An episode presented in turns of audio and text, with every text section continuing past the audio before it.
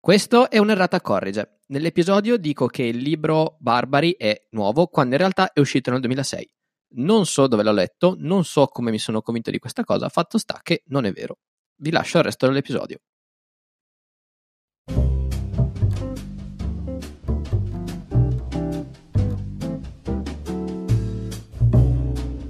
Buongiorno, buonasera e bentornati, dopo la pausa di Natale, ad una nuova puntata del podcast di Alessandro Barbero. La storia come non l'avete mai sentita. La raccolta non ufficiale, senza scopo di lucro, delle migliori lezioni e conferenze del professor Barbero. La puntata di oggi è la presentazione del nuovo libro del professor Barbero, Barbari, immigrati, profughi, deportati dall'impero romano. Organizzata e registrata lo scorso novembre dall'Associazione Cultura e Sviluppo ad Alessandria che ringrazio per averci concesso di ascoltare questa conferenza. È una puntata bella lunga, per iniziare col piede giusto del 2020, quindi taglio corto e lascio che sia il professore a parlare. Buon ascolto!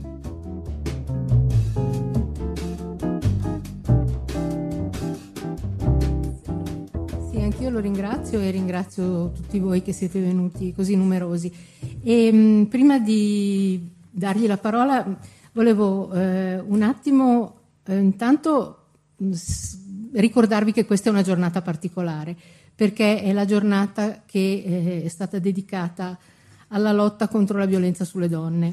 È giornata mh, che tra l'altro anche il professor Barbero in qualche modo ha eh, diciamo, ricordato nella sua carriera di storico, perché ha scritto, nella sua carriera di romanziere, perché ha scritto un bel romanzo che si chiamava Le Ateniesi, su un episodio accaduto eh, nella sua fantasia, ma che può benissimo essere ricondotto alla realtà. Romanzo in cui si parlava non soltanto di violenza di donne, ma si parlava di democrazia. Secondo me è un libro molto interessante per eh, capire i meccanismi della, diciamo, del, del consenso popolare.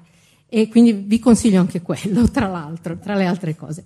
Eh, oggi però siamo qui per parlare in particolare di questo libro Barbari, eh, in cui la, il, mm, il, mm, risvolto di copertina eh, recita che, ed è l'inizio del libro, un mondo che si considera prospero e civile, segnato da disuguaglianze e squilibri al suo interno, ma forte di un'amministrazione stabile e di un'economia integrata All'esterno, popoli minacciati dalla fame e dalla guerra che sempre più spesso chiedono di entrare.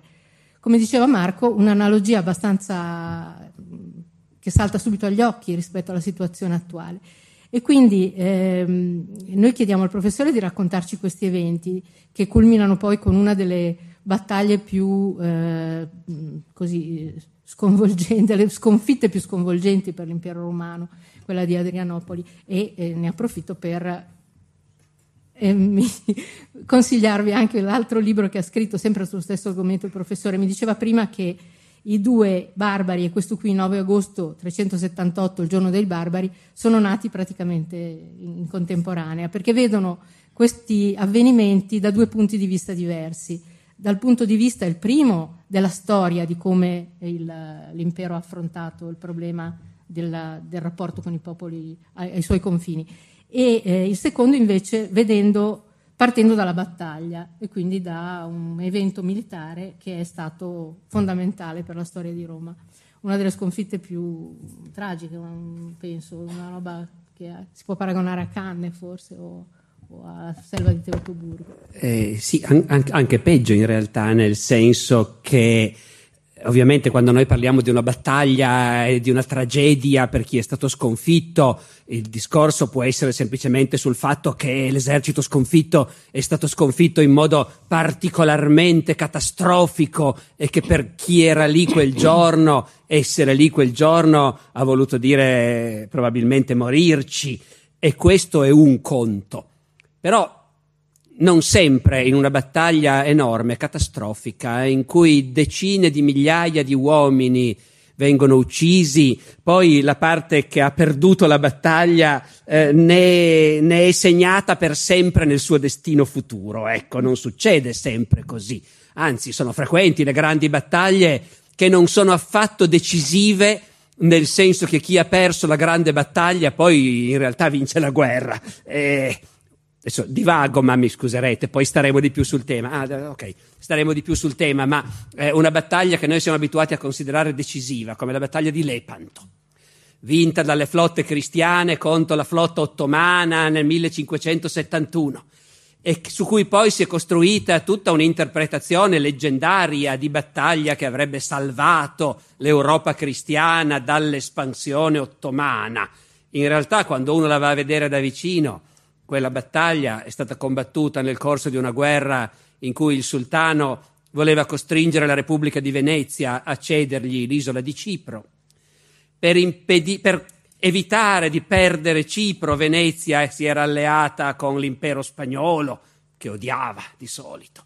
E sotto la benedizione del Papa le flotte cattoliche alleate avevano sconfitto gli ottomani in questa grande battaglia.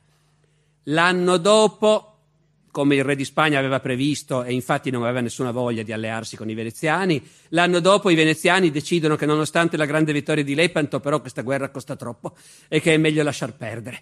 E fanno la pace con il sultano, lasciando nelle peste il re di Spagna, e cedono al sultano l'isola di Cipro, che era tutto quello che il sultano voleva fin dall'inizio. Quello è un esempio di enorme battaglia, poi passata alla storia come decisiva, per via della propaganda dei vincitori, mm. ma che in realtà non lo è stata. Canne è una catastrofe per la Repubblica Romana che però poi procede, come tutti sappiamo, a rimettersi in piedi, ricostituire l'esercito. L'esercito di Annibale si dissolve negli ozi di mm. Capua, alla fine sarà Roma a vincere. Invece la battaglia di Adrianopoli del 378 è una sconfitta che non è solo una sconfitta catastrofica per l'impero romano d'Oriente, che vede il suo esercito distrutto e il suo imperatore cadere in battaglia, ma è una sconfitta che segna, che fa una differenza, perché, perché l'impero romano d'Oriente a partire da quel momento dovrà negoziare con i barbari che vogliono stabilirsi sul suo territorio non più da una posizione di forza come faceva in precedenza. E quindi in realtà è, è molto peggio di Canne per l'appunto. Ecco. Comunque, questo rapporto con i barbari, chiamiamoli così, tra l'altro lei mh, da qualche parte mh, mi ricordo che dice una cosa interessante, cioè che eh, gli storici eh, della nostra, diciamo, delle, dell'area mediterranea hanno questa abitudine di chiamare barbari queste popolazioni, mentre gli storici della, eh, dell'area tedesca non li chiamano così, li chiamano eh, popolazioni migranti, se non sbaglio, popoli in movimento, adesso non mi ricordo, c'è una parola tedesca. Sì, sì, sì, eh, sì, sì parla di migrazioni dei cosa. popoli, sì. Völkerwanderungen. Sì, eh, in realtà dunque è, è, una cosa complessa questa. Eh, oggi tutti dicono barbari, si parla tranquillamente di barbari e sappiamo, noi che facciamo questo mestiere, che si usa questa etichetta semplicemente perché è l'etichetta che i greci e i romani usavano e noi la usiamo senza più necessariamente, come dire, appiccicare a questo termine delle connotazioni negative. Eh, la usiamo come usiamo la parola medioevo. Tutti noi che insegniamo storia medievale e siamo pagati dallo Stato per insegnare storia medievale, fra noi sappiamo benissimo che il medioevo non esiste, che è un'etichetta arbitraria, che il periodo che noi insegniamo è talmente vasto e ci sono talmente tanti cambiamenti al suo interno. Il mondo dei barbari è talmente diverso dal mondo di Dante Alighieri eh, che non ha nessuna unità particolare quel periodo. Però, però poi noi dobbiamo anche sopravvivere, parlare, capirci. E quindi parliamo di Medioevo come di un'etichetta per intendere un certo periodo e basta, senza delle connotazioni speciali. Allo stesso modo parliamo di barbari poi arriviamo anche ai tedeschi eh, e alle loro migrazioni di popoli. Ma l'interessante appunto è noi cerchiamo di parlare di barbari, forse ci illudiamo. Magari quando noi parliamo di barbari, chi non è uno specialista continua a pensare, e eh beh sì, popoli inferiori comunque. Eh, noi cerchiamo di rendere chiaro che noi usiamo questa etichetta perché noi parliamo di come i greci e i romani vedevano il mondo, e i greci e i romani effettivamente avevano questa abitudine che a noi oggi non piacerebbe tanto, di pensare noi siamo gli unici civili e tutti gli altri sono inferiori. Certo, la parola barbari ha questo, questo connotato, ma noi quando raccontiamo lo scontro dell'impero romano con i barbari, lo facciamo raccontando il punto di vista dei romani non perché ci identifichiamo con loro, ma perché loro hanno scritto, ci hanno lasciato il loro punto di vista. Noi quello possiamo studiare. E quindi viene abbastanza naturale continuare a parlare di barbari, appunto, senza dare quella connotazione negativa che invece loro davano.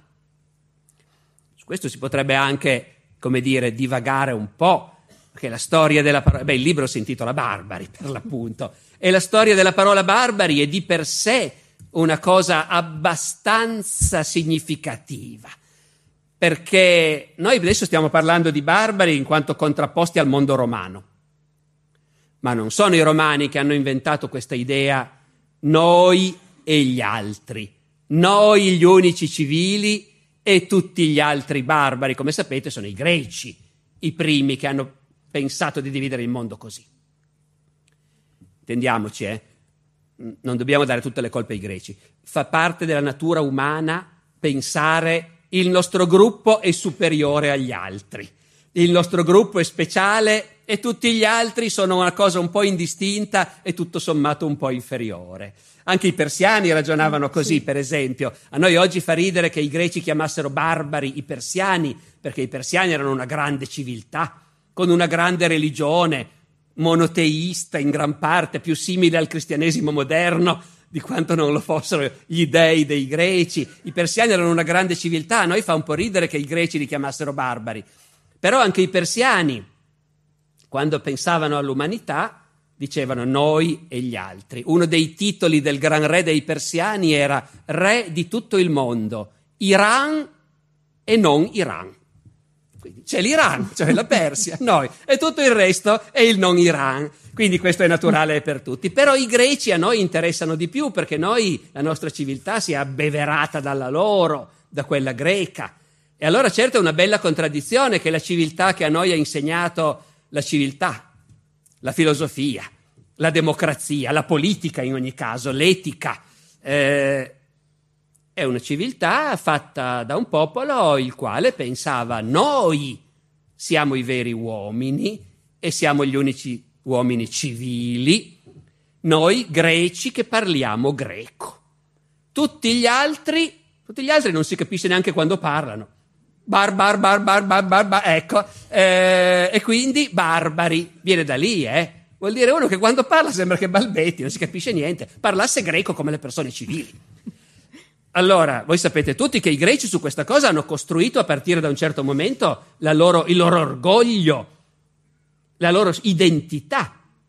Quando? Quando appunto i persiani hanno provato a sottometterli e non ci sono riusciti, o meglio, hanno sottomesso una parte del mondo greco, ma non tutto e, e quelle città greche che hanno resistito. E quando sono arrivati gli inviati del Gran Re a chiedere anche a loro di sottomettersi e di entrare a far parte di questo grande impero che garantiva pace e felicità a mezzo mondo e che i popoli sottomessi amavano. Basta leggere nella Bibbia cosa dice la Bibbia dell'impero persiano. Nella Bibbia gli ebrei parlano dell'impero persiano come del regno del Messia, eh, che li ha liberati dalla cattività babilonese, parlano di Ciro il Grande, fondatore dell'impero persiano, come il Messia. Eh, ecco, e invece i greci decidono che loro in questo impero non ci vogliono stare. E gli inviati del gran re che vengono a chiedergli di sottomettersi, gli ateniesi li buttano in un burrone e gli spartani li buttano in un pozzo. Perché loro sono civili, e rifiutano di sottomettersi all'impero a cui invece tutti i barbari si sottomettono. E su questa cosa, appunto, poi lo sappiamo tutti, no? Maratona. Ecco, parlavamo. Quando divago troppo me lo dica. No, no, eh, no, ma credo che. Parlavamo delle battaglie decisive. Sì. Fa parte della nostra cultura l'idea che ci sono le battaglie decisive della storia. Ci sono tanti libri, eh? le dieci battaglie decisive della storia, le quindici battaglie decisive della storia non è una cosa che c'è sempre stata. Gli antichi, per esempio, non avevano tanto questa idea delle battaglie decisive. E neanche poi in quello che chiamiamo Medioevo ci si pensava, perché nel Medioevo ne sapevano troppo per pensare noi abbiamo cambiato la storia. Per loro era Dio che decide da che parte va la storia. E, e invece l'idea delle battaglie decisive nasce nell'Ottocento. Nasce nel XIX secolo quando uno storico inglese, che si chiamava Sir Edward Creasy, scrive per la prima volta un libro che si intitola appunto non so più se sono le 15, mi pare, le 15 battaglie decisive della storia. E quali sono le prime battaglie decisive della storia? Maratona, Salamina, e poi via via Hastings, 1066, Waterloo, 1815. In altre parole, per uno storico inglese dell'Ottocento, le battaglie decisive della storia sono quelle in cui prima i greci e poi noi inglesi abbiamo dato alla storia d'Europa la direzione giusta, evitando la vittoria di malvagi imperi come quello persiano quello napoleonico e così via. Ecco, in questo senso, appunto, le battaglie decisive, le prime per un inglese dell'Ottocento, sono quelle che già i greci avevano celebrato, Maratona, le Termopili, Salamina, dicendo le battaglie in cui noi abbiamo fatto vedere cosa vuol dire essere uomini liberi. Perché noi greci siamo uomini liberi e tutti gli altri sono nati per essere schiavi. Queste cose le dirà tempo dopo Aristotele, espressamente. Gli uomini non sono tutti uguali. Ci sono gli elleni e ci sono i barbari. E i greci sono nati liberi e i barbari sono nati schiavi. Infatti noi greci in casa abbiamo un sacco di schiavi barbari eh, e il nostro mondo si regge sulla schiavitù ed è giusto così, perché appunto i barbari sono fatti per quello. Capite le contraddizioni di questa civiltà straordinaria che è quella greca e che è una delle origini della, della nostra civiltà. Dopodiché, perché ve la faccio così lunga su questo? Perché abbiamo detto che sono da una parte i greci e dall'altra tutti gli altri. Tutti gli altri. Quindi quando i greci sbarcano, per esempio, in Sicilia, nell'Italia meridionale, e creano lì un pezzo del loro mondo, la Magna Grecia, come diciamo noi, no? ecco. e trovano popolazioni indigene, le quali popolazioni indigene ai loro occhi sono ovviamente di barbari. Alcuni di questi barbari sono un po' più evoluti, hanno inventato anche loro le città, sanno vivere in città come i greci, hanno creato una cosa che è una specie di imitazione barbarica delle poleis. Questo non impedisce che sono barbari. Anche quelli che hanno fatto quella grande città che effettivamente si governa come se fosse una specie di polis greca ed è ammirevole che dei barbari, questi che si chiamano romani, ecco sì, si chiama Roma questa loro città, e, e questi barbari hanno messo su una città che effettivamente eh, fa vedere che anche i barbari a volte sono capaci di fare delle cose, delle buone imitazioni, ecco, di quello che fanno i greci, ma sempre barbari sono naturalmente. Se aveste dei dubbi sul fatto che i romani sono barbari, Basta andare a leggersi le commedie di Plauto, nelle quali commedie di Plauto, che sono imitate da quelle greche naturalmente, e che siccome sono imitate da quelle greche sono ambientate in Grecia, eh, perché così come oggi una serie televisiva tendenzialmente è ambientata in California, all'epoca eh, una commedia deve essere ambientata in Grecia. E i personaggi di Plauto sono greci. Parlano latino naturalmente, ma sono greci.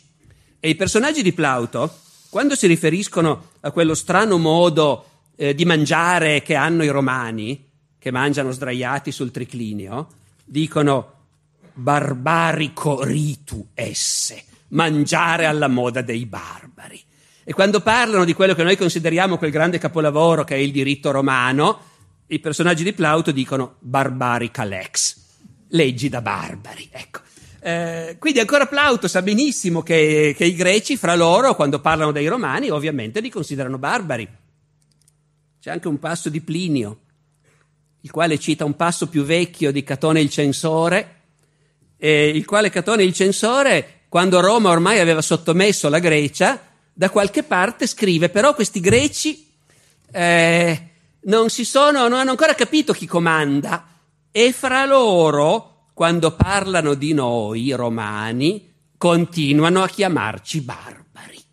Nos barbaros dictitant e ai romani rode questa mm, cosa. Certo. Eh, rode. Allora, ognuno è il barbaro di qualcun altro.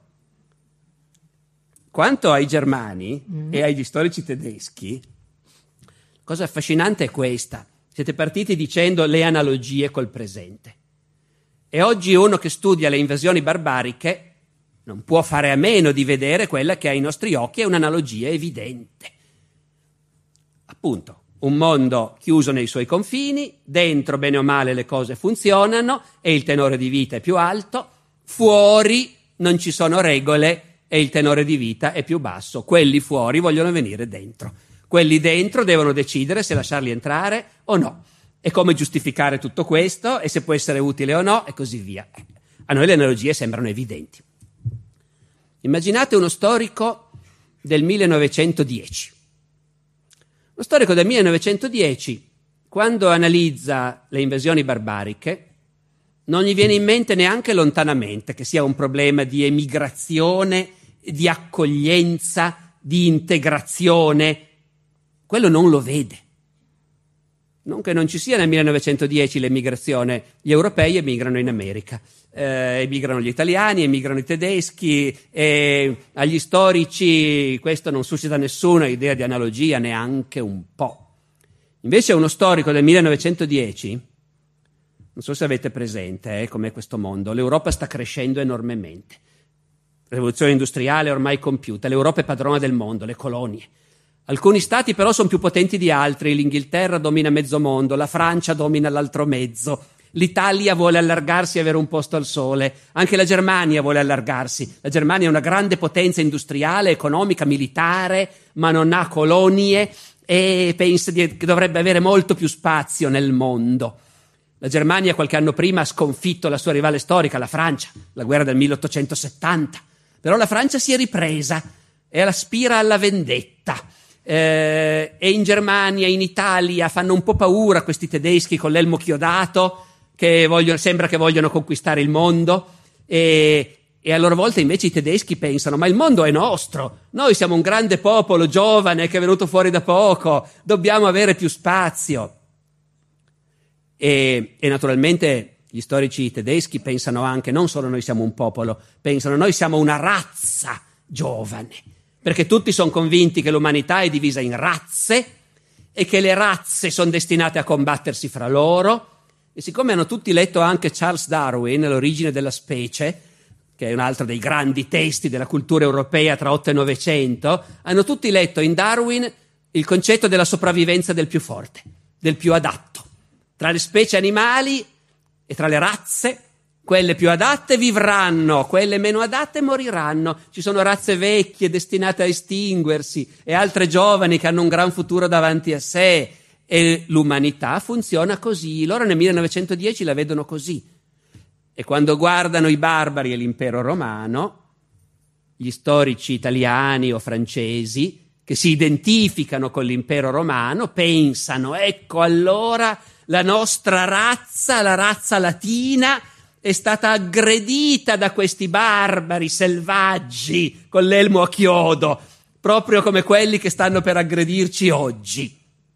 E quando gli storici tedeschi pensano all'impero romano e ai barbari, pensano a questi popoli che volevano solo migrare, giustamente, perché avevano diritto a un posto al sole. Questi popoli, i nostri antenati, pensano gli storici tedeschi del 1910, i nostri antenati con l'elmo, con le corna, che erano un popolo giovane e volevano allargarsi, ne avevano il diritto. La razza latina era decadente, corrotta, come adesso. Questi italiani hanno questo d'annunzio, questi decad- ecco. I francesi sono marci, guarda come li abbiamo sconfitti nel 1870 e li sconfiggeremo di nuovo appena scoppierà una bella guerra. Quanto agli italiani basta vedere come è ridotto questo paese, appunto. Ridotto a un paese di camerieri e di albergatori e la razza latina e alla fine la razza germanica invece ha davanti a sé il futuro, è destinata a conquistare il mondo, ha diritto al posto al sole. Esattamente come tanti secoli fa quando i nostri antenati hanno cominciato a pretendere il posto al sole e a invadere l'impero romano. Ecco, queste erano le analogie che loro vedevano.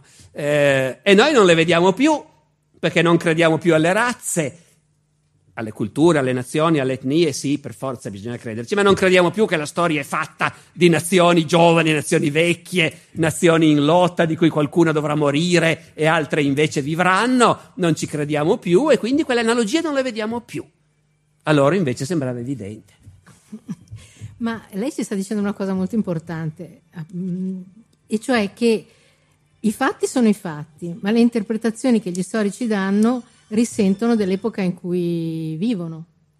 Quindi dell'ideologia che, che magari in qualche modo seguono e le interpretazioni quindi possono cambiare con il tempo. Eh, dunque, direi che addirittura non è questione di una cosa fra due, fatti e interpretazioni. A monte c'è ancora un'altra cosa, e cioè sono le domande.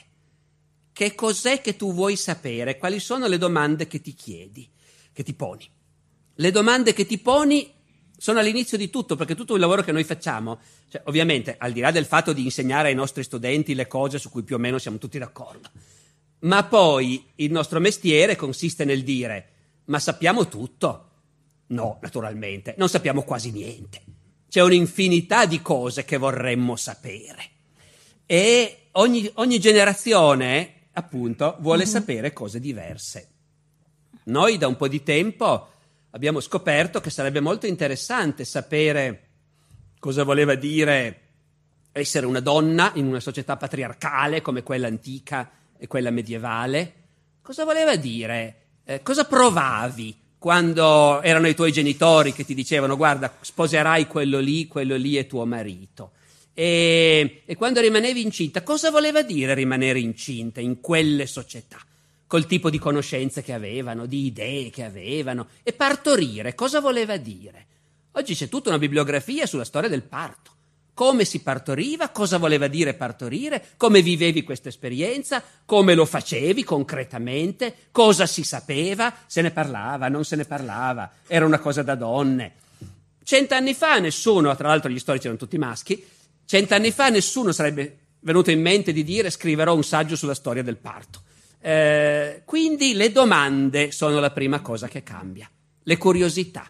E quelle cambiano legittimamente in base al cambiare dei nostri interessi. Non c'è niente di sbagliato.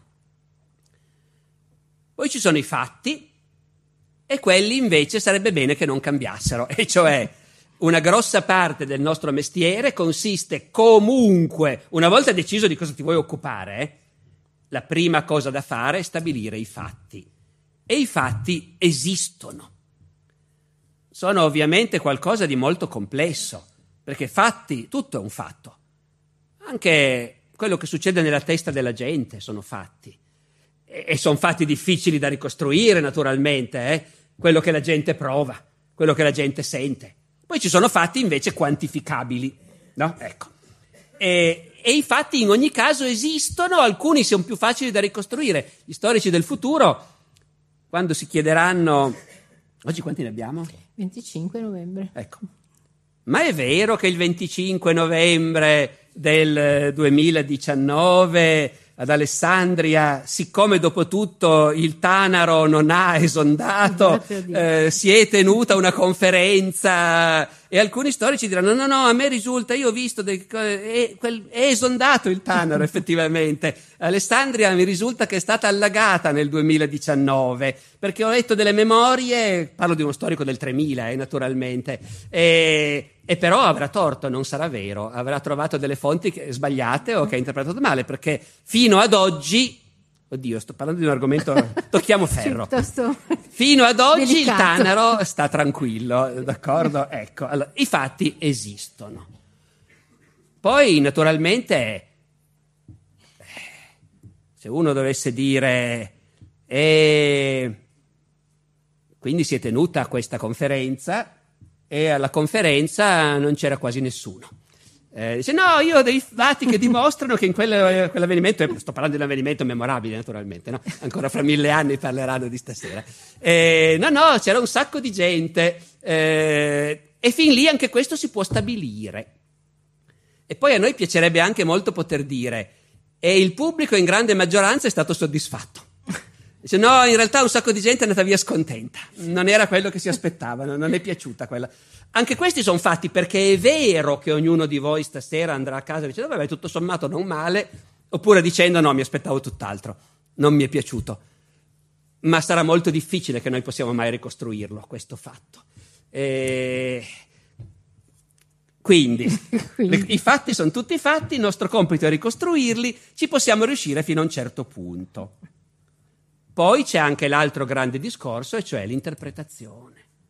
E cioè, posto che Napoleone ha perso la battaglia di Waterloo, e questo è un fatto, E come dobbiamo interpretarlo questo fatto? È il segno che effettivamente l'Inghilterra era destinata a dominare il mondo e quindi quella è stata una delle battaglie decisive che Sir Edward Creasy ha messo nel suo libro e da lì effettivamente è nato il dominio del mondo dell'Inghilterra.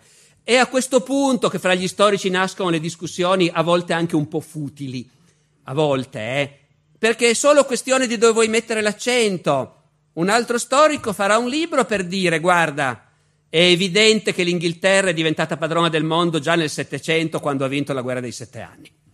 Da quel momento in poi i giochi erano fatti e Napoleone non avrebbe potuto, vera, capite? Sono queste le interpretazioni, sono cose interessanti, a volte anche molto importanti, ma lì è più facile che lo storico dica io la penso diversamente dai colleghi che finora ne hanno parlato no? E quella è quella parte del nostro mestiere che è in continuo mutamento, perché continuamente qualcuno dice, secondo me non è come si credeva finora. Qualcuno un giorno dirà, la battaglia di Adrianopoli in realtà non è stata così decisiva come sosteneva Barbero nel XXI secolo. Noi oggi siamo sicuri, eh, mi spiego, ecco, tutto questo è da un lato rischia di essere un po' futile, dall'altro è quello che rende vivo il nostro mestiere, perché continuamente devi ripensare alle cose che pensavi di sapere, vedere se sei davvero sicuro, andare a approfondire quello che sai e insomma questo appunto, quindi sono vari pezzi, diciamo così, del nostro mestiere. L'unico scientifico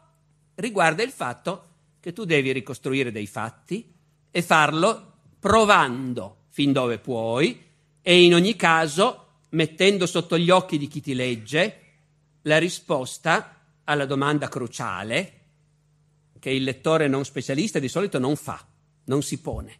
È la più grossa differenza fra il rivolgersi ai non specialisti e il parlare ai colleghi. La domanda è, mi hai raccontato tutto questo, e tu come fai a saperlo? è fondamentale. Il fatto che voi ridete dimostra che ve ne accorgete che in genere uno non se lo chiede. Leggi il libro. Invece, lo specialista, allo specialista devi dire come, come faccio a saperla questa cosa? Perché potrebbe essere una cosa dimostrata e sicura, o potrebbe essere una mia interpretazione. Secondo me, quel documento che ho trovato in archivio dimostra che. Ma secondo me. Allora io devo dire che quella cosa che io ho affermato la dico perché all'archivio di Stato di Alessandria c'è un documento con la segnatura tale che secondo me va interpretato in questo modo.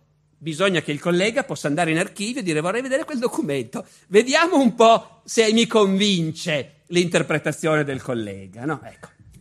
Eh, adesso non so più perché sto dicendo questo, ma insomma comunque... no, perché parlavamo della, del, del, di, in generale delle, del cosa serve la storia anche forse, che è l'altra prossima domanda. Però prima di arrivare a questa domanda, che di sicuro eh, interessa a tutti quelli che sono qua, magari riprendiamo un attimo il discorso sul libro. Sì. Perché eh, lei, eh, questa battaglia, appunto, eh, del 378 è di sicuro importante e ha di sicuro un significato fondamentale per quella che in quel momento è, eh, è l'impero romano, anche perché muore l'imperatore, come lei ricordava prima. Ma, ehm, ed è un, un, momento, diciamo, di collasso per, per, l'impero, di collasso della politica di contenimento di queste popolazioni che si ammassavano ai confini. Però per secoli l'impero romano è riuscito nel tentativo di, eh, in qualche modo, Mm, come dire, governare il, l'afflusso di eh, popoli che arrivavano da fuori. Lei diceva prima giustamente, dentro l'impero si stava meglio e tutti ci volevano entrare. E l'impero, per quando ancora non era impero, cioè questo succedeva già all'epoca della Repubblica Romana, e i, i popoli mm, all'intorno a, hanno avuto eh, nei confronti di Roma una politica, diciamo, un, un atteggiamento ambivalente, un po' ci volevano entrare, un po' ci facevano la guerra, e Roma è riuscita a da un lato a, a sottometterli, dall'altro anche a integrarli. No? È una storia molto lunga. È una storia molto lunga che nel libro lei racconta. Adesso non so se è il caso che lei la riprenda, soprattutto per quanto riguarda l'atteggiamento, forse, che, che è la cosa più interessante. Sì, sì, no, diamo qualche elemento, senz'altro. Ma intanto, mh, a monte di tutto questo, lei diceva il collasso. Sì. Effettivamente, mh, non è quello il punto cruciale, anche se è la cosa più drammatica. Una battaglia in cui l'esercito romano viene annientato e l'imperatore muore ovviamente fa effetto. dopodiché gli imperatori morivano continuamente in tutti i modi, normalmente ammazzati, eh, stati, e l'impero romano ha subito collassi anche peggiori ed è riuscito a sopravvivere. Nel terzo secolo, noi con le, le, invasioni barbariche oggi le facciamo datare appunto dalla battaglia di Adrianopoli 378, quindi fine del IV secolo.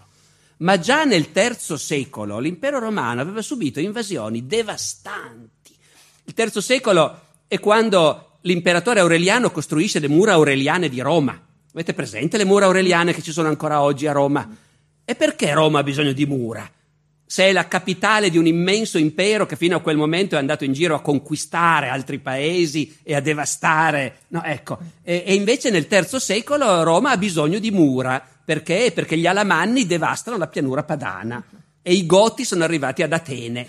Eh, e l'economia dell'impero romano è talmente disastrata che gli imperatori ormai coniano una moneta di nessun valore, non c'è più un grammo d'oro, non coniano più moneta d'oro, coniano solo monete d'argento che, se c'è qualche collezionista qui lo sa, è la moneta più deprimente e scadente che si possa immaginare, l'antoniniano del terzo secolo, una monetina d'argento nero perché d'argento dentro non ce n'è. Eh, questo impero al collasso poi si risolleva, si risolleva, viene rimesso in piedi da una serie di imperatori militari brutali, ed efficientissimi, Diocleziano, Costantino. Si chiude la pagina delle persecuzioni contro i cristiani, che era un elemento di rovina interna, di, di spese folli e di impopolarità degli imperatori, e si crea un impero invece di nuovo straordinariamente solido. Si crea anche una nuova moneta che l'imperatore Costantino fa battere, d'oro, di cui la cosa sicura è che deve essere una moneta che faccia vedere a tutti che l'impero romano è solido, tanto che questa moneta la chiameremo il solidus, e, ed è una moneta talmente solida che dura fino ad oggi, nel senso che quando noi diciamo i soldi, per dire il denaro, eh, diciamo i soldi perché Costantino coniava i solidi. Eh, e, allora, e allora ai collassi si sopravvive. Ma Adriano- e anche dopo Adrianopoli l'impero d'Oriente si rimette in piedi. Eh? Vanno a cercare un nuovo imperatore. Data la situazione si può anche capire che non trovano nessuno che lo vuole fare. eh, però poi lo trovano, trovano un generale in pensione, che però non è anziano, è in pensione perché è caduto in disgrazia per motivi politici, si chiama Teodosio, se ne sta a vegetare nei suoi latifondi in Spagna, vanno a prenderlo, gli propongono di fare l'imperatore d'Oriente. Teodosio accetta ehm, si converte al cristianesimo e si fa battezzare, cosa che a quella data è indispensabile per essere imperatore romano, anche se nell'elite moltissimi non sono cristiani. E dopodiché Teodosio prende possesso dell'impero d'Oriente e comincia a ristabilire la situazione. Due cose che fa. L'ho preso un po' alla larga, eh, ma poi arriviamo. Due cose che fa Teodosio.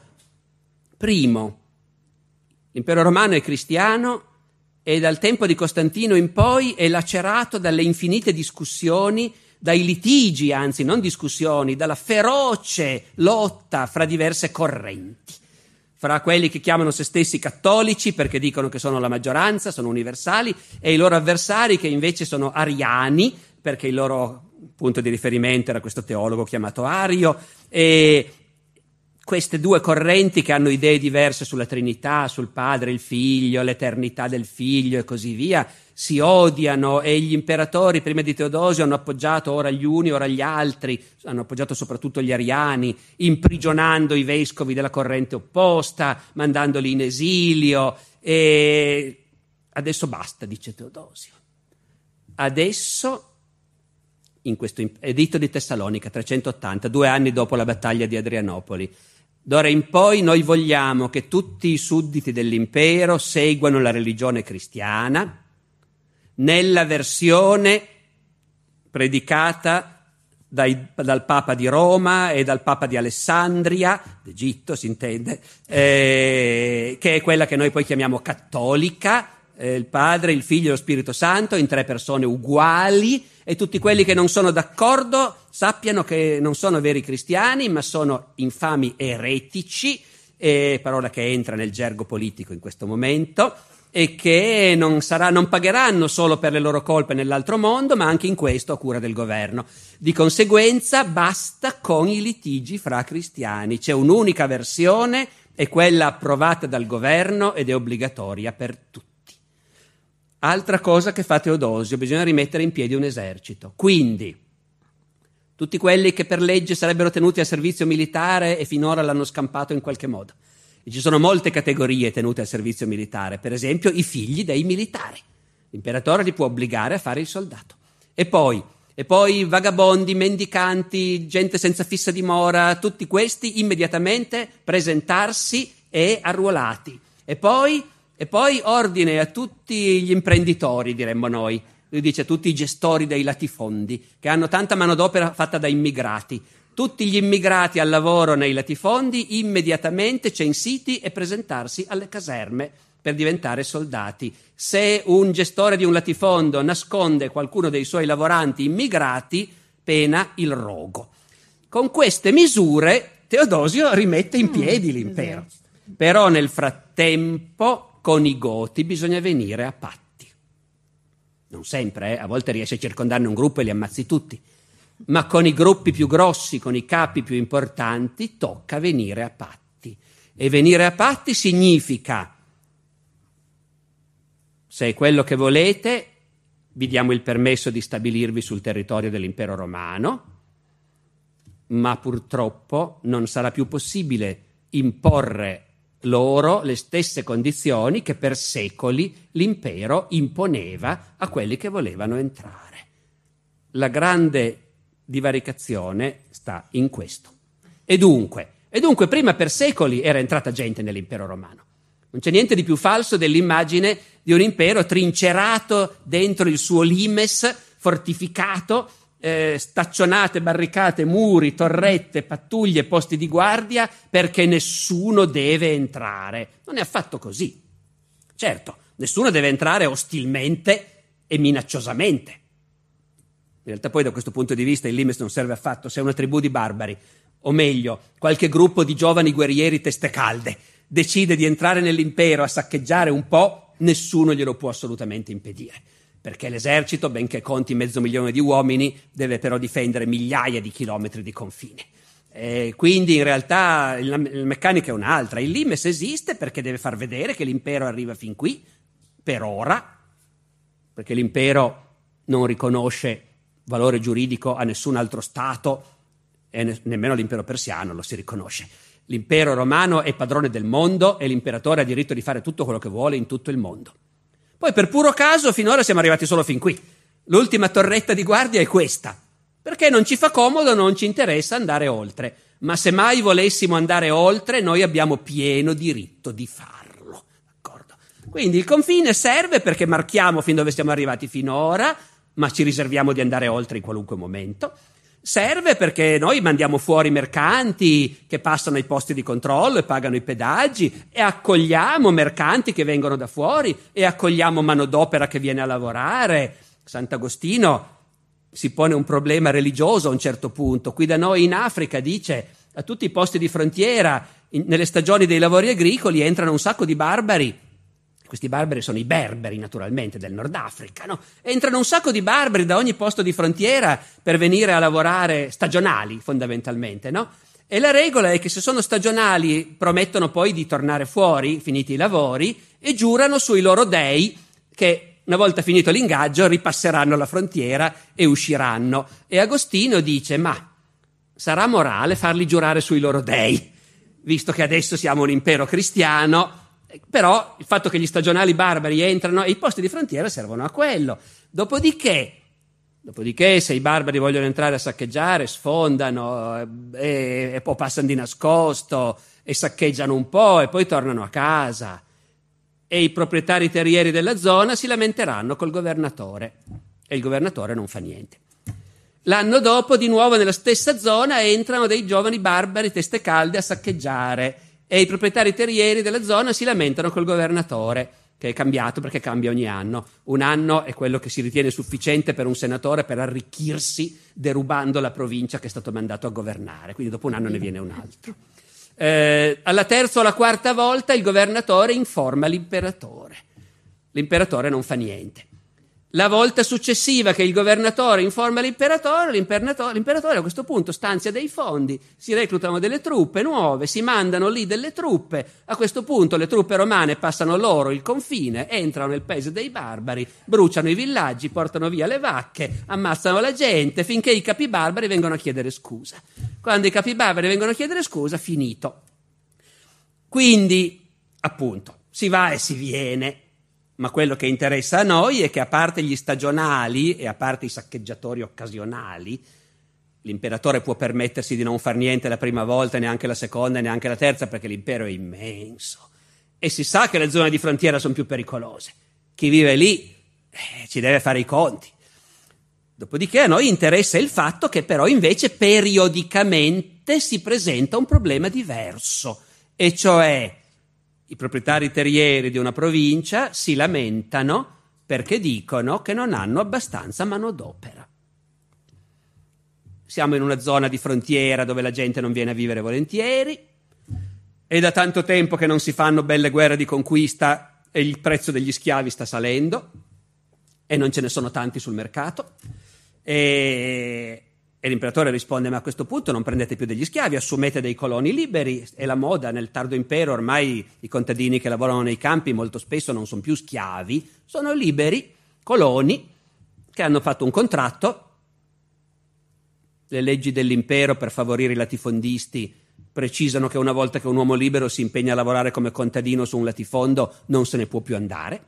Eh, e anche i suoi discendenti devono restare lì a lavorare, però sono comunque uomini liberi il grande vantaggio che siano uomini liberi che fanno il servizio militare. Dal punto di vista dell'impero è un grosso vantaggio rispetto agli schiavi, che il servizio militare non lo fanno perché le armi agli schiavi non le diamo, naturalmente. No? Ecco.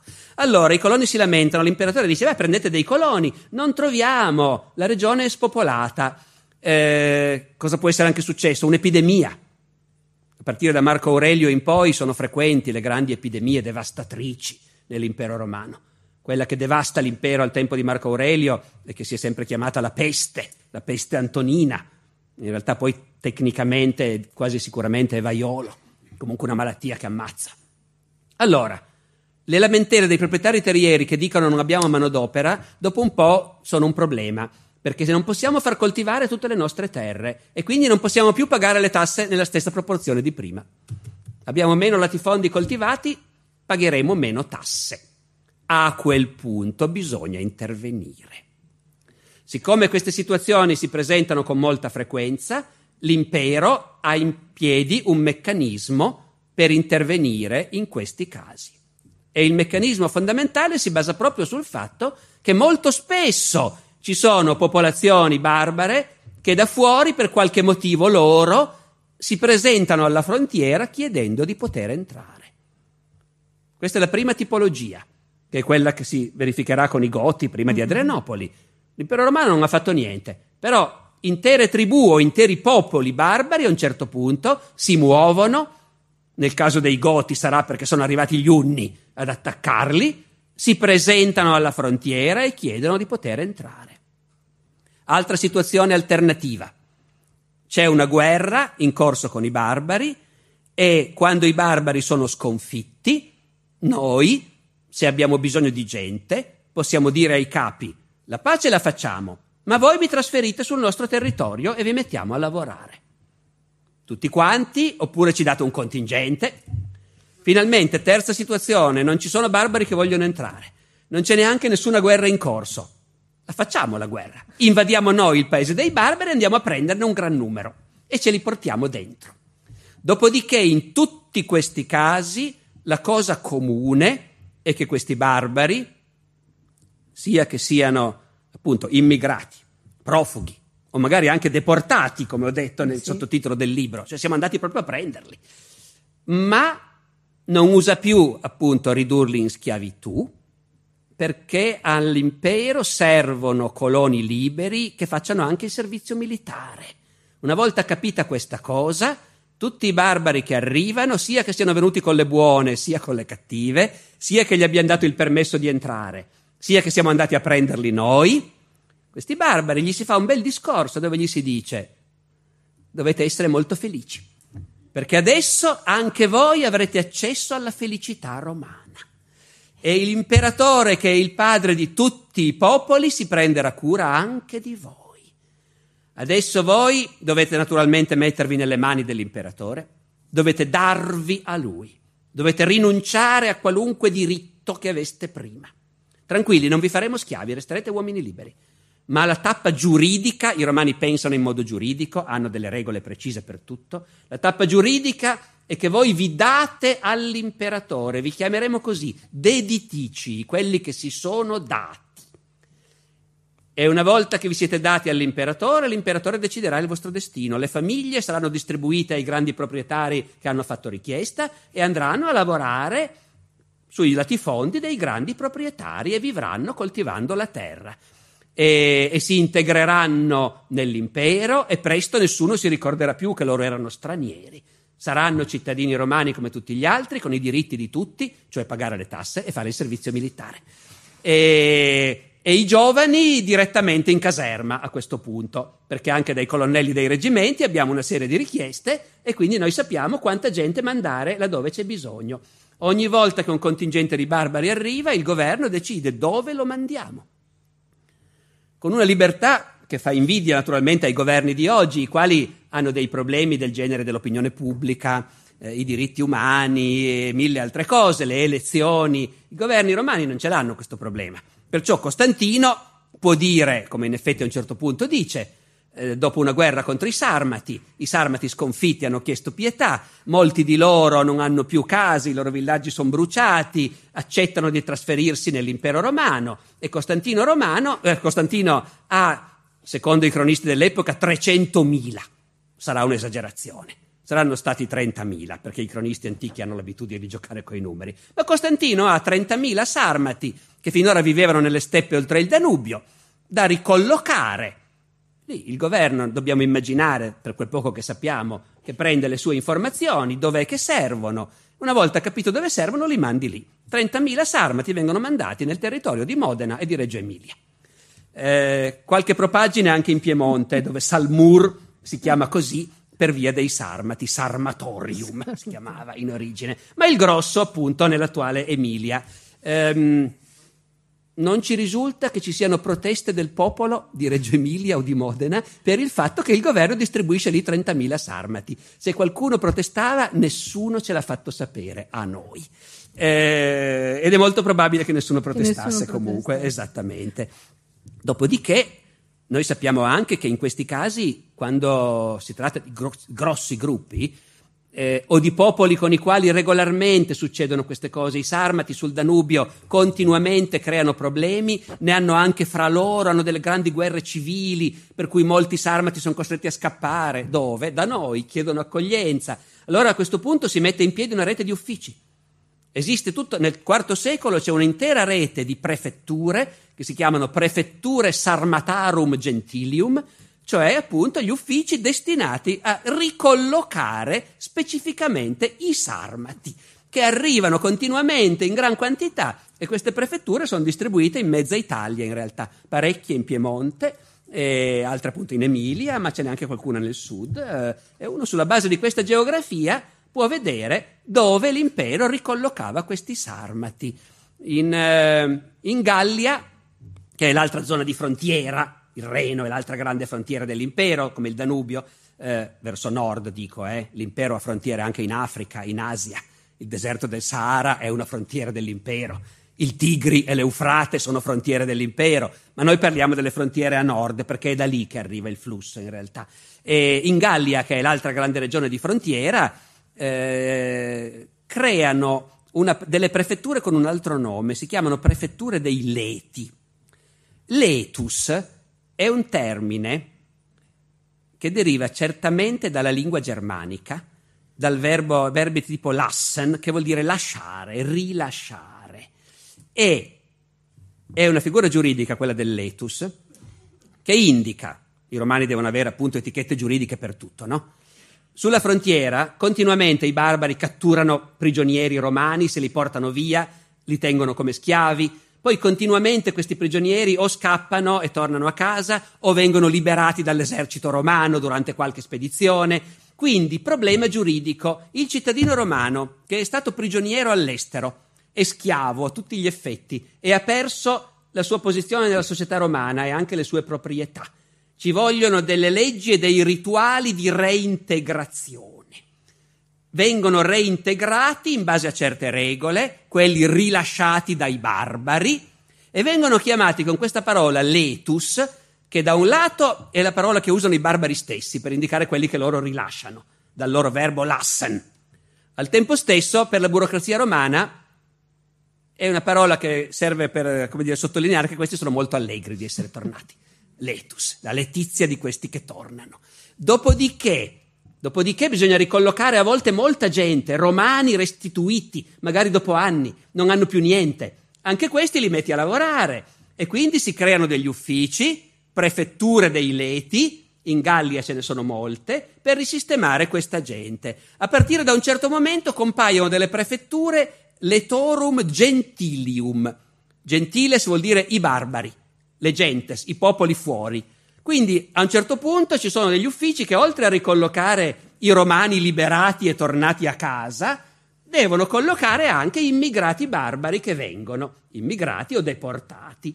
E il funzionamento è sempre lo stesso. Sono uffici territoriali e quando arrivano delle persone da ricollocare, questi uffici hanno le domande dei latifondisti che fanno domanda per avere dei contadini, hanno i ruolini dell'esercito per sapere dove servono reclute e questa gente viene distribuita. L'ideologia dell'impero romano è che chiunque è dentro l'impero romano è cittadino. Questo l'ha deciso l'imperatore Caracalla nel 212, Costituzio Antoniniana, editto di Caracalla, chiunque è dentro è cittadino. Noi non siamo ben sicuri se Caracalla intendesse anche che il barbaro appena entrato è subito cittadino. Questo non è per niente chiaro. Ma la prassi è chiaramente quella. La prassi è quella nel senso che noi possiamo avere probabilmente il dubbio, cioè finché il barbaro si vede ancora che è barbaro e non ha imparato la lingua e la nonna continua a vestirsi in un modo strano e a casa cucinano roba strana, probabilmente la polizia non li tratta come tratta i veri cittadini. Ma una volta che non c'è più differenza formale, sono tutti cittadini. Non ci sono più i documenti di identità.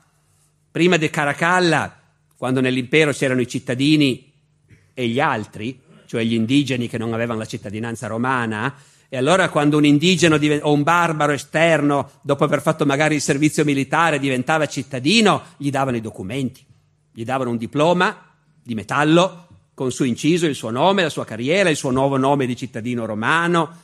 Ma da quando sono tutti cittadini quelli dentro, il problema non si pone più, non ci sono più i documenti. E quindi tutti i barbari che entrano, dopo un po', si integrano. Questo ne troviamo conferma nei discorsi dei politici, i politici di Roma e soprattutto di Costantinopoli, conosciamo bene quelli nel IV secolo, nei loro discorsi in presenza dell'imperatore lo lodano per come è stato bravo a trovare manodopera e come arricchisce l'impero di nuovi sudditi. E questo lo deve fare, è un nuovo compito dell'imperatore. Una volta il compito dell'imperatore, quando i barbari davano fastidio, era ammazzarli tutti.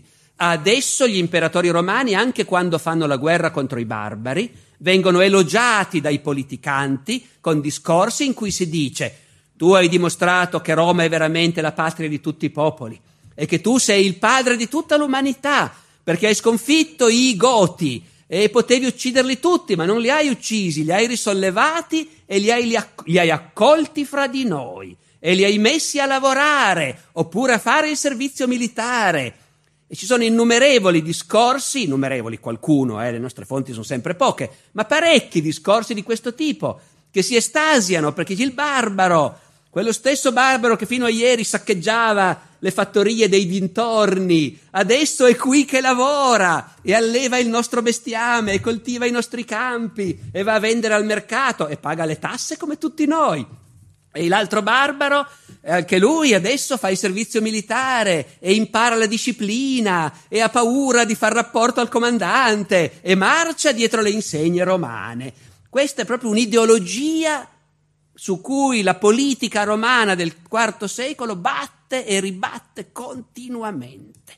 tutta questa gente, che sarebbe un pericolo, viene neutralizzata, tirandola dentro, mettendola al lavoro e garantendo l'assimilazione. Ma quando Teodosio, dopo la battaglia di Adrianopoli, negozia con i principali capi dei Goti, questi capi dei Goti continuano a essere d'accordo di negoziare e di stabilirsi nell'impero romano, perché questo loro volevano fin dall'inizio.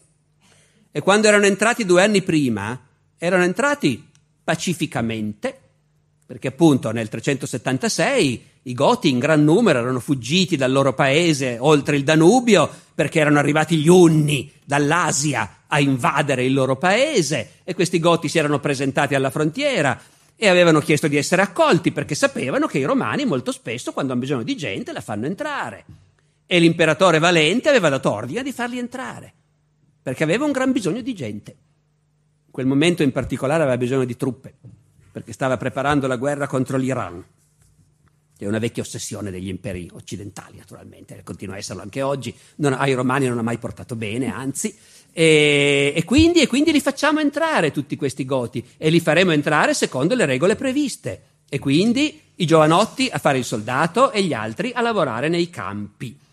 Poi questa cosa, per tanti motivi che forse racconteremo e forse no, finisce molto male. E dopo la ribellione dei Goti e la loro grande vittoria ad Adrianopoli, i negoziati con loro non si possono più fare sulla stessa base. I Goti vogliono stabilirsi nell'impero, ma non sono più d'accordo a essere dispersi qua e là, i giovanotti in caserma chissà dove, dover diventare soldati romani, dimenticarsi di essere Goti, le famiglie messe a lavorare, no. Noi adesso vogliamo qualcos'altro. Noi, per carità, la nostra parte siamo sempre disposti a farla, eh? l'imperatore ha bisogno di uomini, di soldati, noi Goti siamo bravi guerrieri, e noi combatteremo lealmente per l'imperatore, ma non vogliamo più essere dispersi e messi a lavorare.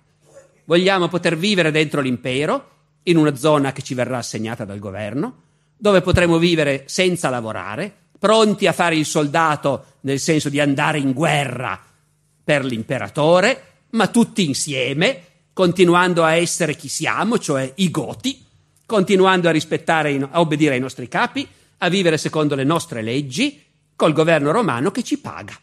A questi patti noi siamo contenti di smettere le ostilità e stabilirci dentro l'impero romano e diventare fedeli servitori dell'imperatore, però restando tutti insieme e continuando a essere i Goti. Eh, e Teodosio fa dei patti che lui probabilmente non pensava andassero così tanto in quella direzione, ma alla lunga i barbari si abitueranno a interpretarli così, questi patti. E in futuro, quando ci saranno nuove crisi, i barbari chiederanno questo tipo di condizioni. E, e i successori di Teodosio, che saranno molto deboli, eh, finiranno per concederlo. E quindi l'impero romano si troverà dentro i Goti, innanzitutto, eh, altri popoli minori, ma sono, per molto tempo sono soprattutto i Goti, i quali vivono dentro l'impero e bisogna pagarli e se non li paghi cominciano a saccheggiare. Mm. E se invece li paghi, fanno i mercenari per l'imperatore, combattono anche bene. Eh? Teodosio a un certo punto, quando ha una guerra civile contro l'usurpatore Eugenio e lo sconfigge nella grande battaglia del fiume Frigido tra il Friuli e l'Istria, e in questa battaglia pare proprio che Teodosio mandi avanti i suoi goti sperando che gliene ammazzino il maggior numero possibile, perché costano. E, e però i goti sono tanti e costano molto e più costano i goti e meno truppe romane regolari possiamo avere.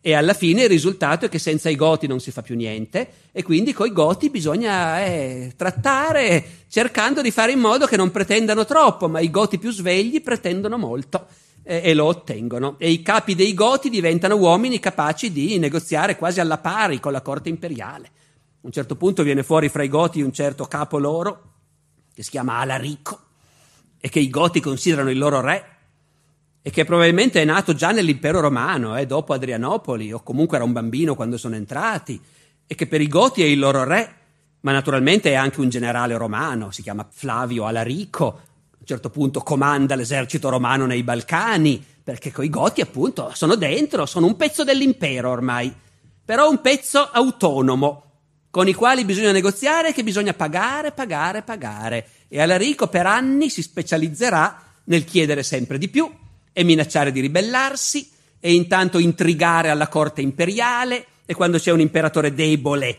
costringerlo a fare quello che vuole lui, perché è pur sempre un importantissimo generale romano.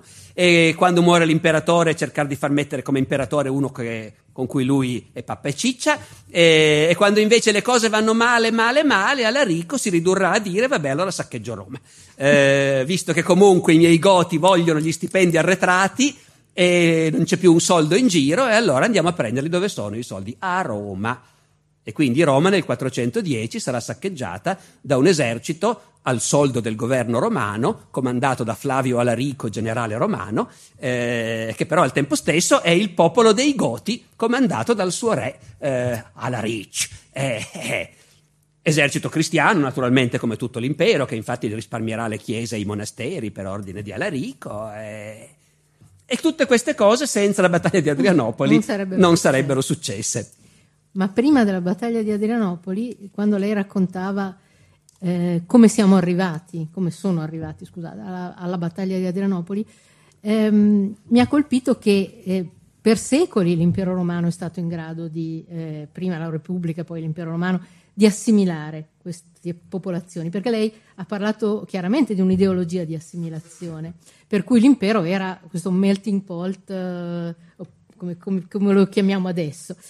E, ehm, e la cosa che però a un certo punto non ha funzionato più è stato da un lato che questi popoli erano troppi, cioè questi goti erano troppi, cioè sono, sono arrivati in massa in un momento eh, in cui appunto gli uni li hanno spostati e loro sono arrivati tutti in una volta.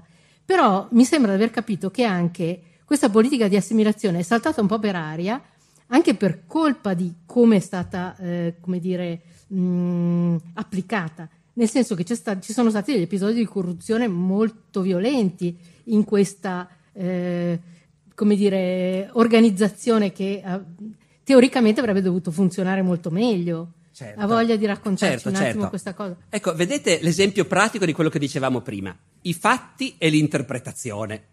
Sui fatti non c'è dubbio, i Goti sono arrivati, hanno chiesto di essere accolti, sono entrati e poi la cosa è andata a finire molto male. A questo punto giustamente il lettore vuole sapere e perché è andata a finire molto male? Eh, qual è la causa? E uno può dire, secondo me, la causa sono gli episodi di corruzione con cui... No, ecco. Eh, dopodiché uno dice, e questa corruzione è una cosa casuale oppure veramente l'impero era profondamente corrotto ed era inevitabile che succedesse prima o poi una cosa simile? E ci saranno storici che diranno sì, no, la corruzione era chiaramente talmente estesa che era inevitabile che prima o poi succedessero dei disastri. E altri storici che diranno no, non è affatto vero. Secondo me, certo che la corruzione era molto estesa, ma non era affatto inevitabile. Capite quello che voglio dire? Che quando entri nel campo dell'interpretazione, cioè perché sono successe le cose e quali sono i fattori più importanti, e lì ogni testa pensante può individuare il suo percorso che non va d'accordo per forza con quello di un altro. Dopodiché, e io non lo so, per esempio, io so cosa è successo nella misura in cui ci fidiamo dei testimoni che ce l'hanno raccontato. Anche lì ci sarebbe una lunga storia da fare. Eh? Noi, noi siamo come il giudice istruttore che deve stabilire la verità dei fatti. E lo fa interrogando i testimoni. Però il giudice istruttore ha davanti a sé degli esseri in carne e ossa con i quali può continuare a parlare fino a quando non è convinto. Eh, in altri tempi il giudice istruttore poteva anche dire non sono convinto della tua testimonianza, chiamate il boia. Eh, e dove sono le chiavi della sala della tortura? Ecco. Invece noi storici abbiamo dei testimoni morti che hanno scritto quello che hanno parlo di noi medievisti o antichisti, ovviamente i contemporaneisti hanno anche i testimoni vivi, loro davvero fanno lo stesso lavoro del giudice istruttore, ma noi abbiamo dei testimoni morti. Hanno scritto e finisce lì. Non possiamo più chiedergli ma cosa volevi dire esattamente. Noi leggiamo la deposizione. Chiaramente sappiamo che quando uno scrive, scrive dal suo punto di vista, in base alle sue idee, ai suoi interessi. Più si viene avanti nella storia e più le testimonianze sono tante. Così, quando noi vogliamo ricostruire la storia della battaglia di Waterloo, per esempio, possiamo permetterci di dire sì, abbiamo la testimonianza di Napoleone, nelle sue memorie, nel memoriale di Sant'Elena, però questa testimonianza è talmente evidente che è piena di invenzioni, che Napoleone se l'è raccontata, se l'è suonata e cantata come voleva lui, eh, l'ha raccontata tutta a suo modo, che è una cosa interessante, ma certamente noi non ci basiamo sulla testimonianza di Napoleone per, eh, per ricostruire la battaglia di Waterloo, ecco, perché abbiamo tanti altri che erano lì e che avevano, sì, ognuno i suoi motivi magari per mentire, ma nessuno aveva tanti motivi quanti Napoleone per mentire sulla battaglia di Waterloo, evidentemente. Ma supponiamo che per la storia del sacco di Roma noi avessimo la testimonianza di Alarico. E non ne avremmo nessun'altra probabilmente. E a quel punto cosa fai? Certo, in cuor dice stiamo attenti, la racconta lui così, eh, però sai, quando non hai una di testimonianza, su questa vicenda dei Goti noi abbiamo due testimoni dell'epoca, due autori due cronisti storici romani, Ammiano Marcellino e Eunapio. Ammiano Marcellino è più famoso perché abbiamo un grosso pezzo della sua opera, quindi molti volumi. Di Eunapio abbiamo solo dei frammenti, però per fortuna alcuni frammenti che raccontano proprio di questa crisi di cui stiamo parlando. Abbiamo due testimoni. Tutti e due scrivono dopo, quando le cose appunto sono già andate a finire molto male. Capite che c'è una bella differenza tra il diario che uno tiene mentre le cose stanno succedendo e le memorie che uno scrive dopo, avendo già capito tutto. Eh, ecco, eh, e anche i diari, infatti il vero problema spesso è quanto sono autentici questi diari. Noi ci fidiamo dei diari, per il Novecento ne abbiamo tanti. Abbiamo i diari di Mussolini, poi no, sono dei falsi. Abbiamo i diari di Hitler, sono dei falsi anche quelli. Abbiamo il diario di Galeazzo Ciano, fonte straordinaria per studiare l'Italia fascista. Però oggi si discute. Ciano ha scritto questa cosa per sé o l'ha scritta sapendo che prima o poi l'avrebbe pubblicato? Capite che c'è una bella differenza fra il diario che scrivi per te stesso. Ecco, per l'antichità questi problemi non li abbiamo, i diari non li abbiamo. Due, testimoni che raccontano di questa crisi e della battaglia di Adrianopoli. Tutti e due scrivono dopo quando è già andato a finire molto male. Tutti e due sono pagani in un impero ormai governato dai cristiani. E quindi con tendenza a dire, beh, da quando ci sono i cristiani al potere veramente va tutto in rovina. Eh, poi, tutti e due sono greci, quindi nell'impero d'Oriente sono di casa, però Amiano Marcellino scrive in latino, per fortuna. E un Apio invece in greco, tocca eh, tradurselo dal greco. E a questo punto capite, noi abbiamo loro, tutta questa storia di cui adesso io vi racconterò un pezzetto, eh, il punto della corruzione di cui parlavamo, la raccontano loro. Cos'è che raccontano? Raccontano che quando questi goti hanno cominciato a entrare, perché l'ordine dell'imperatore è stato sì, li facciamo entrare. Benissimo, li facciamo entrare.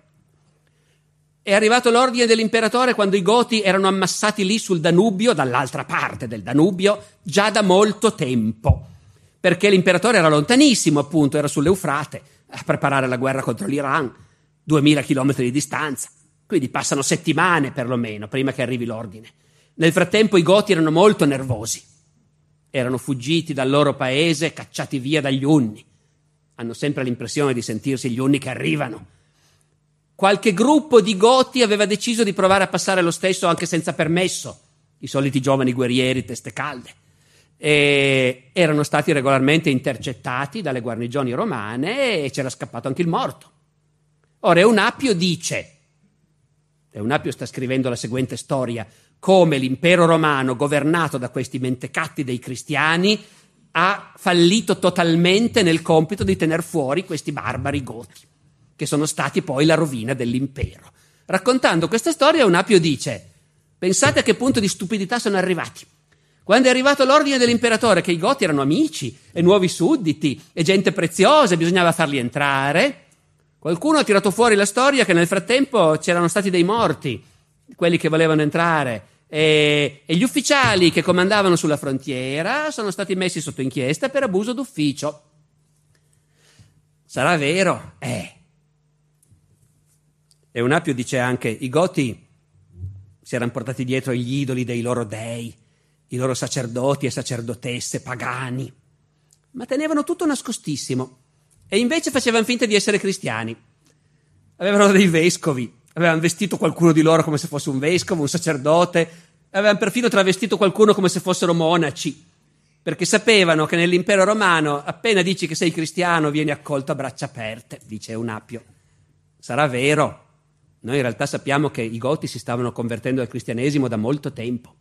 Avevano davvero i loro vescovi, i loro preti, avevano tradotto in lingua gotica la Bibbia. Eh, e quindi Eunapio esagera, inventa. Chissà se inventa anche altre cose, ma noi non abbiamo nessun riscontro. Dopodiché cosa succede? L'ordine di farli entrare, benissimo. Ci si dà un grande affare per farli entrare. Bisogna traghettarli, decine di migliaia di persone, le famiglie intere, eh, i bambini, i vecchi, il bestiame, i loro carri, traghettarli attraverso il Danubio, in piena purtroppo. Noi non sappiamo neanche se era primavera o autunno, nessuno ce l'ha detto, ma certamente stagione delle piogge. Quindi Attraverso il Danubio in piena l'esercito romano comincia a traghettare i profughi su zattere e su barche. Sono una marea di gente, succede di tutto, le barche che si ribaltano, la gente che affoga, i barconi, no? Con gli anni. Eh, allora, arrivano, arrivano, arrivano, nel disordine più totale. Le regole saltano subito. Dicono un po' Eunapio, un po' Amiano Marcellino, io sono da... sicuramente è successo così. Normalmente cosa si fa? Questi arrivano uno per uno, ci sono dei banchetti con dei segretari che prendono il nome a tutti, così poi noi abbiamo l'elenco C'è completo, sì. possiamo contarli, ma lì era un caos tale che hanno smesso di contarli. Eh, poi, poi, nel disordine più totale, le regole erano che i guerrieri dovevano consegnare le armi entrando, ma nel caos più totale nessuno controllava. Anzi, dice Eunapio, se un guerriero veniva scoperto con le armi, bastava che pagasse una bustarella e lo facevano entrare lo stesso. Poi, cosa ancora? Nel caos più totale i bambini che si perdono. Tenete conto, è una popolazione dell'epoca preindustriale, dobbiamo immaginarla pochissimi vecchi e una marea di bambini. Questi bambini si perdono, i genitori sono affogati, non si capisce più niente. E allora, e allora naturalmente, dice Ammiano, non c'è un ufficiale in servizio in quel settore che non si sia portato a casa la ragazzina o il ragazzino perché c'è la schiavitù nell'impero romano naturalmente, quindi questi non sono di nessuno e gli ufficiali si riportano a casa. E poi arrivano, arrivano, arrivano, arrivano, nessuno sa quanti sono e dall'altra parte non sono diminuiti. Come mai non sono diminuiti? Si informano e che si è sparsa la voce nel mondo dei barbari che i romani stanno aprendo la frontiera e fanno passare. Succede, l'abbiamo detto, succede spesso, ma non è che succede continuamente. In questo momento sta succedendo. Capite? È come se in Messico si spargesse la voce che Trump ha aperto il muro.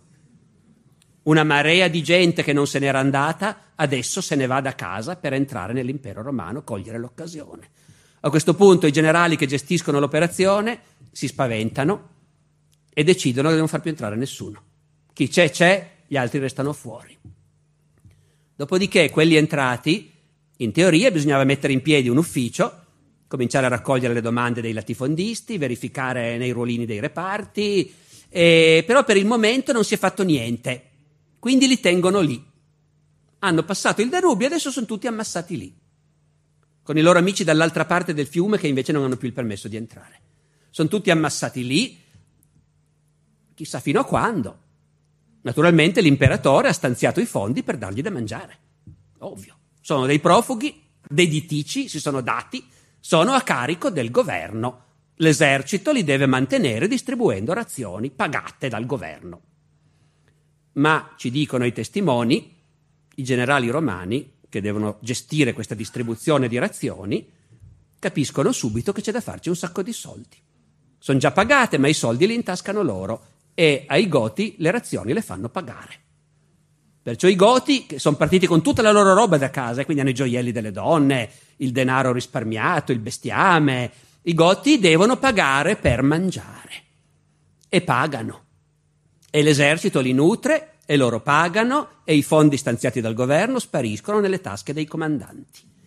E a questo punto nessuno ha più nessuna fretta di smantellare questo campo profughi, perché c'è da fare un sacco di soldi. E si va avanti così fino a quando i goti non hanno più niente, non riescono più a pagare. E a quel punto cosa fai? I romani vogliono essere pagati. Sono i soldati che distribuiscono, figurate. Ecco. E in una società dove c'è la schiavitù, piuttosto che crepare di fame, cominci a vendere i bambini. E quindi i goti cominciano a offrire in pagamento i bambini. E ci dicono i testimoni, tutti i mercanti di schiavi di quella parte dell'impero erano confluiti lì perché lì c'era da fare dei begli affari. E quindi i goti cominciano a vendere i bambini e dall'altra parte ci sono tutti quelli che non sono entrati, che sono ancora accampati lì perché sperano di entrare. E nei negoziati fra i generali romani e i capi tribù goti, perché si negozia continuamente, sono loro che hanno gestito tutto, sono entrati da amici con degli accordi e i capi tribù goti cominciano a spiegare che non si può andare avanti così perché il loro popolo non ne può più. E allora alla fine i generali con un po' di rimpianto decidono che effettivamente è ora di toglierli di lì questi profughi e quindi farli confluire nell'interno dove si spera che sia stato preparato qualcosa per accoglierli.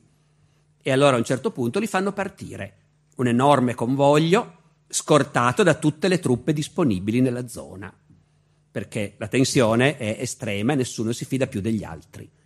Questo convoglio viene fatto marciare verso l'interno, si allontana dal Danubio, tutte le truppe disponibili lo scortano.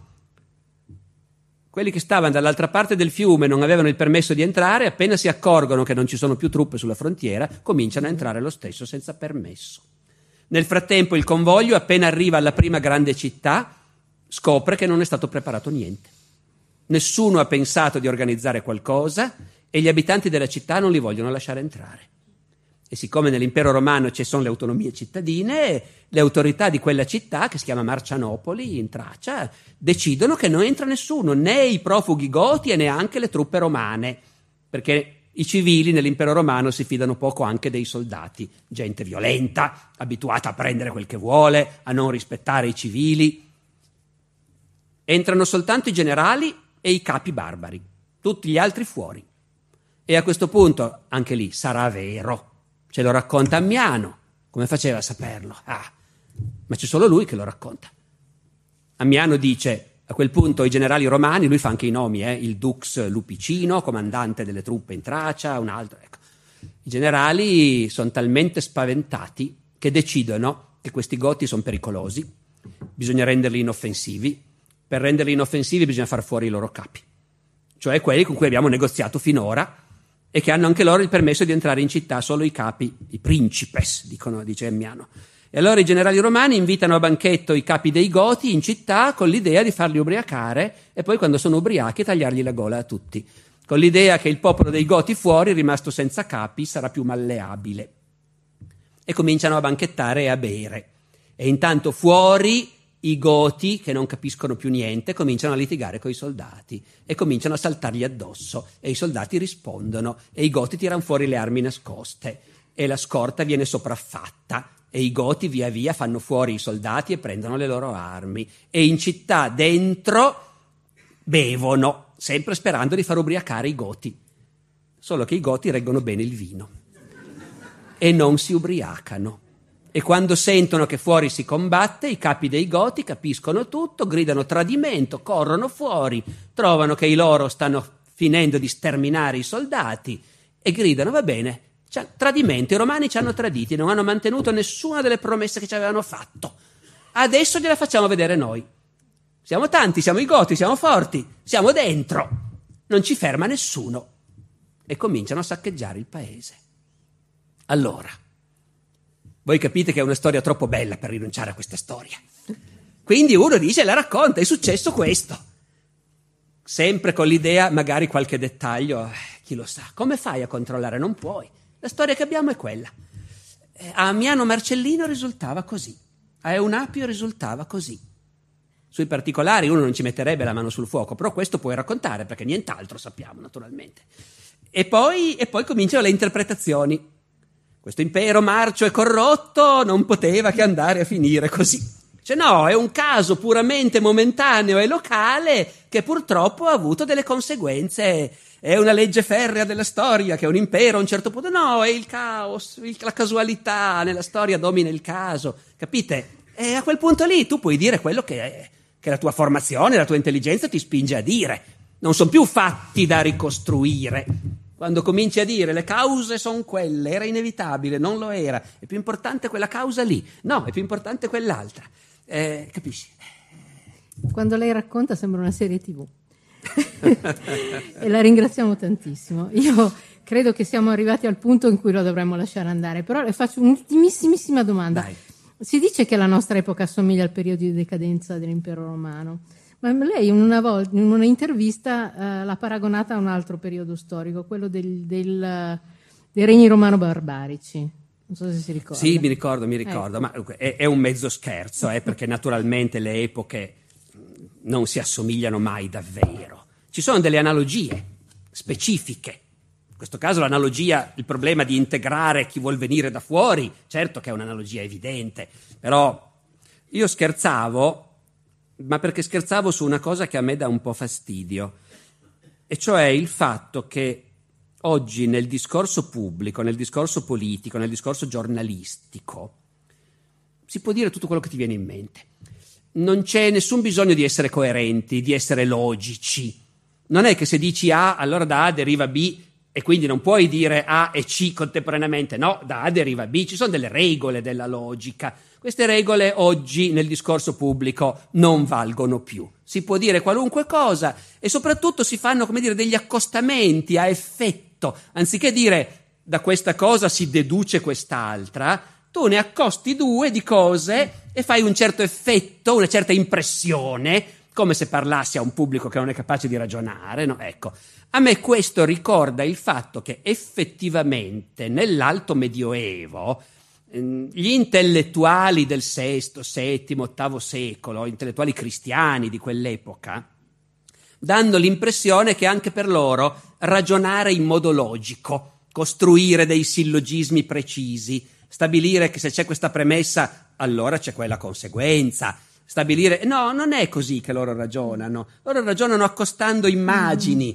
per analogie, eh, per effetti colorati, diciamo così, ecco eh, non è tutto il Medioevo così, eh, è l'alto Medioevo, perché poi dopo il Mille con la scolastica verranno fuori generazioni di gente abituata a ragionare con una tale precisione logica che ci mangerebbero in testa tutti noi, eh, che dal punto di vista della capacità logica di ragionamento preciso, appunto. Noi invece eh, siamo un po' in un'epoca in cui apparentemente non è così importante e così apprezzato il fatto di ragionare a freddo in modo logico sulle cose. È una piccola cosa, non vuol dire che noi assomigliamo al VII secolo, però da quel punto di vista lì l'analogia a me colpisce. Ecco.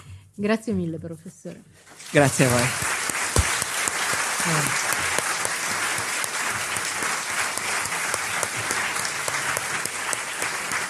Grazie.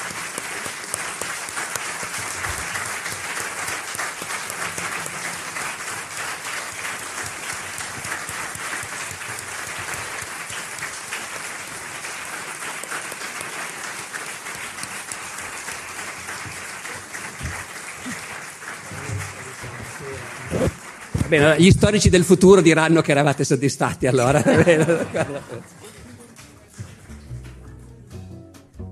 Grazie di nuovo all'Associazione Cultura e Sviluppo, vi lascio il link al loro sito e al video originale nella descrizione. Il podcast quindi è tornato alle vacanze, dopo due settimane che, complici pranzi, cene e bagordi assortiti, mi sono sembrati quasi un mese senza professore. L'avete provato a Natale o durante le feste il drinking game Birbero? Se lo avete fatto fatemelo sapere con un tweet o una Instagram story che sono curioso. Se invece non sapete di cosa sto parlando è l'occasione giusta per seguire il podcast su Twitter, Instagram e Facebook. Ovunque con lo username Barbero Podcast. Vi lascio anche i link social nella descrizione di questo episodio.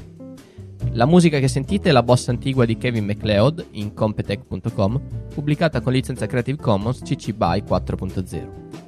Vi auguro un felice anno nuovo e ci sentiamo la settimana prossima con una nuova puntata del podcast di Alessandro Barbero. Ciao!